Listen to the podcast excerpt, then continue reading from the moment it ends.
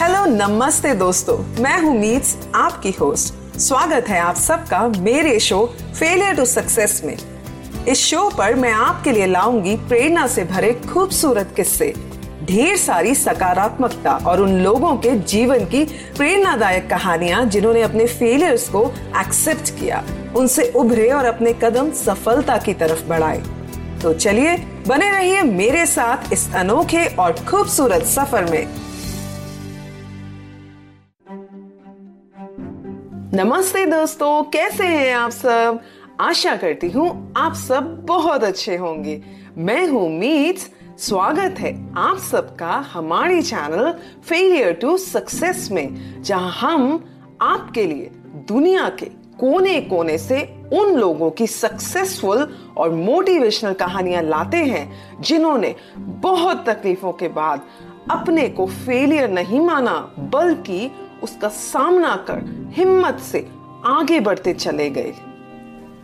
दोस्तों, आज के जमाने में जब जात पात की बात करते हैं तो हमें इस बारे में सोचकर भी बहुत हैरानी होती है, क्योंकि भारत आज एक डेवलप्ड कंट्री है और यहाँ पर आज हर जाति के लोग रहते हैं। And India being a developed country every citizen has a equal right पर दोस्तों, आप सबको मालूम है, भारत में एक समय ऐसा भी था जब भारत में जात पात छुआछूत चरम सीमा पर थी और उस समय नीची जात वाले लोगों को बहुत कठिनाइयों का सामना करना पड़ता था। ऐसे समय में ही एक ऐसे इंसान थे जिन्होंने नीची जात में रहते हुए जाति पाति छुआछूत और भेदभाव जैसे कड़वे शब्द और अनुभवों को भारत से हटाने के लिए निस्वार्थ कोशिश की और सफल भी रहे। जी हाँ दोस्तों, आज हम बात करेंगे ऐसे महापुरुष की, जिनका नाम था डॉक्टर भीमराव अंबेडकर जी। आइए जानते हैं इनके जीवन की मोटिवेशनल और सक्सेसफुल स्टोरी को। डॉक्टर बी आर अंबेडकर का जन्म 14 अप्रैल 1891 को मध्य प्रदेश के इंदौर ज़िले में महू नाम के एक छोटे से गाँव में हुआ था। उनके पिताजी का नाम रामजी सकपाल था, जो कि भारतीय सेना में रहकर देश की सेवा करते थे और अपने अच्छे कार्यों की वजह से सेना में वे सूबेदार के पद तक पहुँचे थे। उनकी माताजी का नाम भीमाबाई था भीमराव जी के पिता शुरू से ही अपने बच्चों को पढ़ाई और कड़ी मेहनत करने को कहा करते थे और इसी वजह से डॉक्टर अंबेडकर को पढ़ाई का शौक बचपन से ही था। लेकिन भीमराव एक महार जाति से ताल्लुक रखते थे, जिसे उस समय पर लोग अछूत मानते थे। दोस्तों, उस समय अछूत होना मतलब जैसे किसी ने कोई बहुत बड़ा पाप कर दिया हो। और अगर नीची जात के लोगों ने ऊँची जात वाली किसी चीज़ को छू भी लिया होता था तो उस चीज़ को ही अपवित्र माना जाता था। दोस्तों, आज के जमाने में जब हम ऐसी बात भी सुनते हैं तो हमारे दिल को कितनी ठेस पहुँचती है। आप जरा अंदाज़ा लगाइए उन लोगों के बारे में, उनके अनुभवों के बारे में जिन्होंने ये सब सहा होगा। हम लोग शायद उन अनुभवों को सोचना भी नहीं चाहेंगे। उस समय हमारे समाज की सोच इतनी खराब थी कि नीची जाति के बच्चे पढ़ाई लिखाई के लिए स्कूल भी नहीं जा सकते थे, पर सौभाग्यवश सरकार ने उस समय सेना में काम करने वाले सभी कर्मचारियों के बच्चों के लिए एक स्पेशल स्कूल बनवाया था और इसी वजह से भीमराव जी की शुरुआती पढ़ाई हो सकी थी। पर यहाँ पर भी उन्हें छुआछूत और भेदभाव का बहुत कड़वा अनुभव करना पड़ा। पढ़ाई में अच्छा होने के बावजूद भी भीमराव जी और उनके साथियों को क्लास के कोने में या फिर क्लास के बाहर अलग बैठाया जाता था और टीचर्स भी उन पर ज़्यादा ध्यान नहीं देते थे। दोस्तों, उन लोगों के साथ इतना बुरा सुलूक किया जाता था कि उन्हें पानी पीने के लिए नल को छूने की भी इजाज़त नहीं थी और पानी पीने के लिए पहले स्कूल का चपरासी उनके हाथों पर पानी डालता था, तब जाकर वे पानी पी पाते थे। ऐसे माहौल में कोई भी बच्चा नहीं पढ़ना चाहेगा। दोस्तों, ईयर 1894 में भीमराव जी के पिता रिटायर हो गए और उसके बाद उनका परिवार महाराष्ट्र में सतारा नाम की जगह पर चला गया। लेकिन सतारा आने के दो साल बाद ही अंबेडकर जी की, माता जी की मृत्यु हो गई। उसके बाद भीमराव जी की बुआ ने उनका पालन पोषण बड़ी कठिनाइयों के साथ किया। भीमराव जी चौदह भाई बहन थे। खराब आर्थिक स्थिति और कठिनाइयों की वजह से सिर्फ़ वे छह भाई बहन ही जीवित रह गए थे और सिर्फ़ भीमराव जी ही अपने परिवार से समाज को अनदेखा करते हुए पढ़ाई में सफल हुए।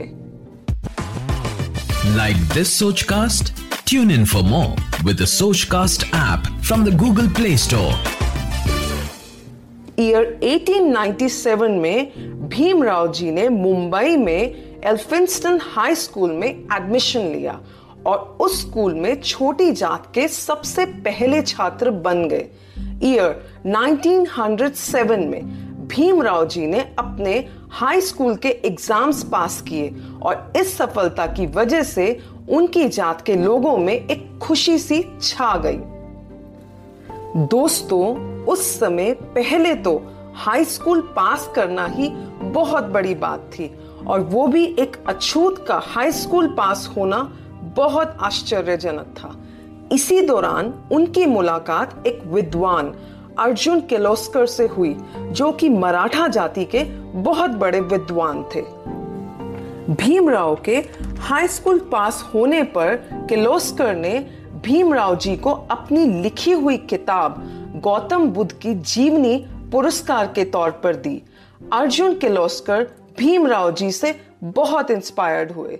फिर उसके बाद भीमराव जी ने पढ़ाई लिखाई के सारे रिकॉर्ड्स तोड़ डाले। ईयर 1912 में उन्होंने इकोनॉमिक्स और पॉलिटिकल साइंस में डिग्री प्राप्त की।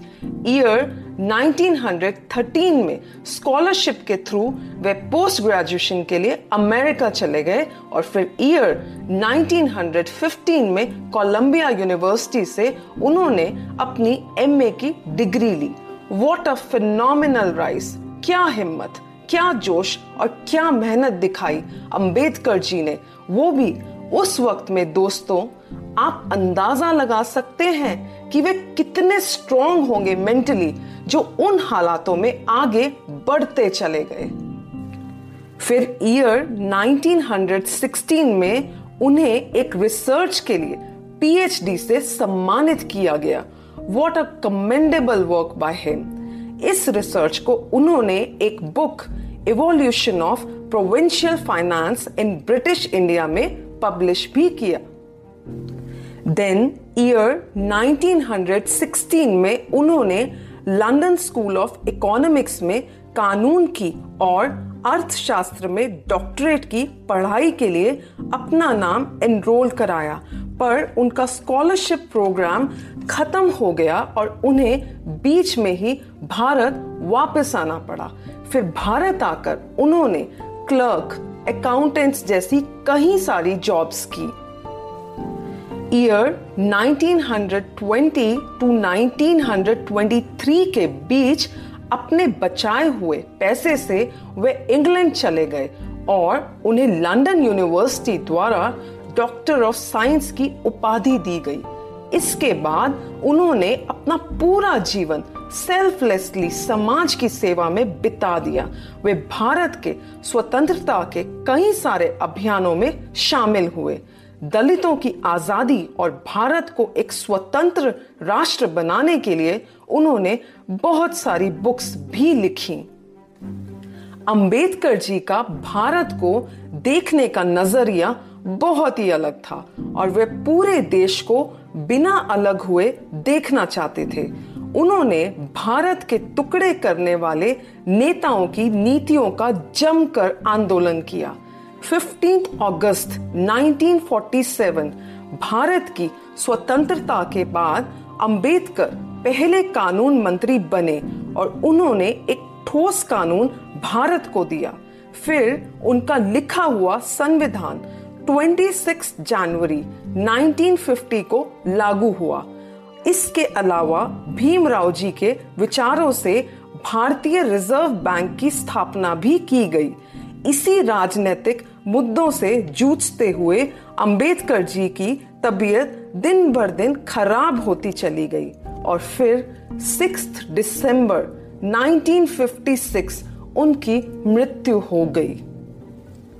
दोस्तों, आज भीमराव जी हमारे बीच नहीं हैं, पर उन्होंने ना सिर्फ़ उस समय में भारत की सोच को बदला, बल्कि जीते जी गरीबों दलितों और महिलाओं को उनका हक दिलाया, जो अपने आप में ही उस समय और आज के समय में जीती जागती मिसाल है।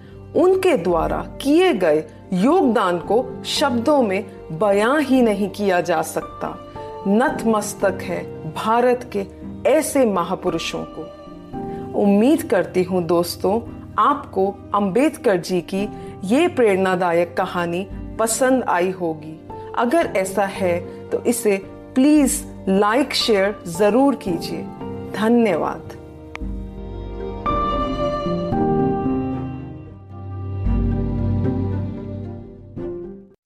आशा करते हैं कि आपको ये सोच कास्ट बहुत पसंद आया। अगर कुछ कहना है इसके बारे में तो लिखकर बताइए हमें अपने फेसबुक और इंस्टाग्राम पेज पर सोच कास्ट ढूंढिए। अगर आपको अपनी सोच दुनिया को सुनानी हो तो सोच कास्ट करो। सोच कास्ट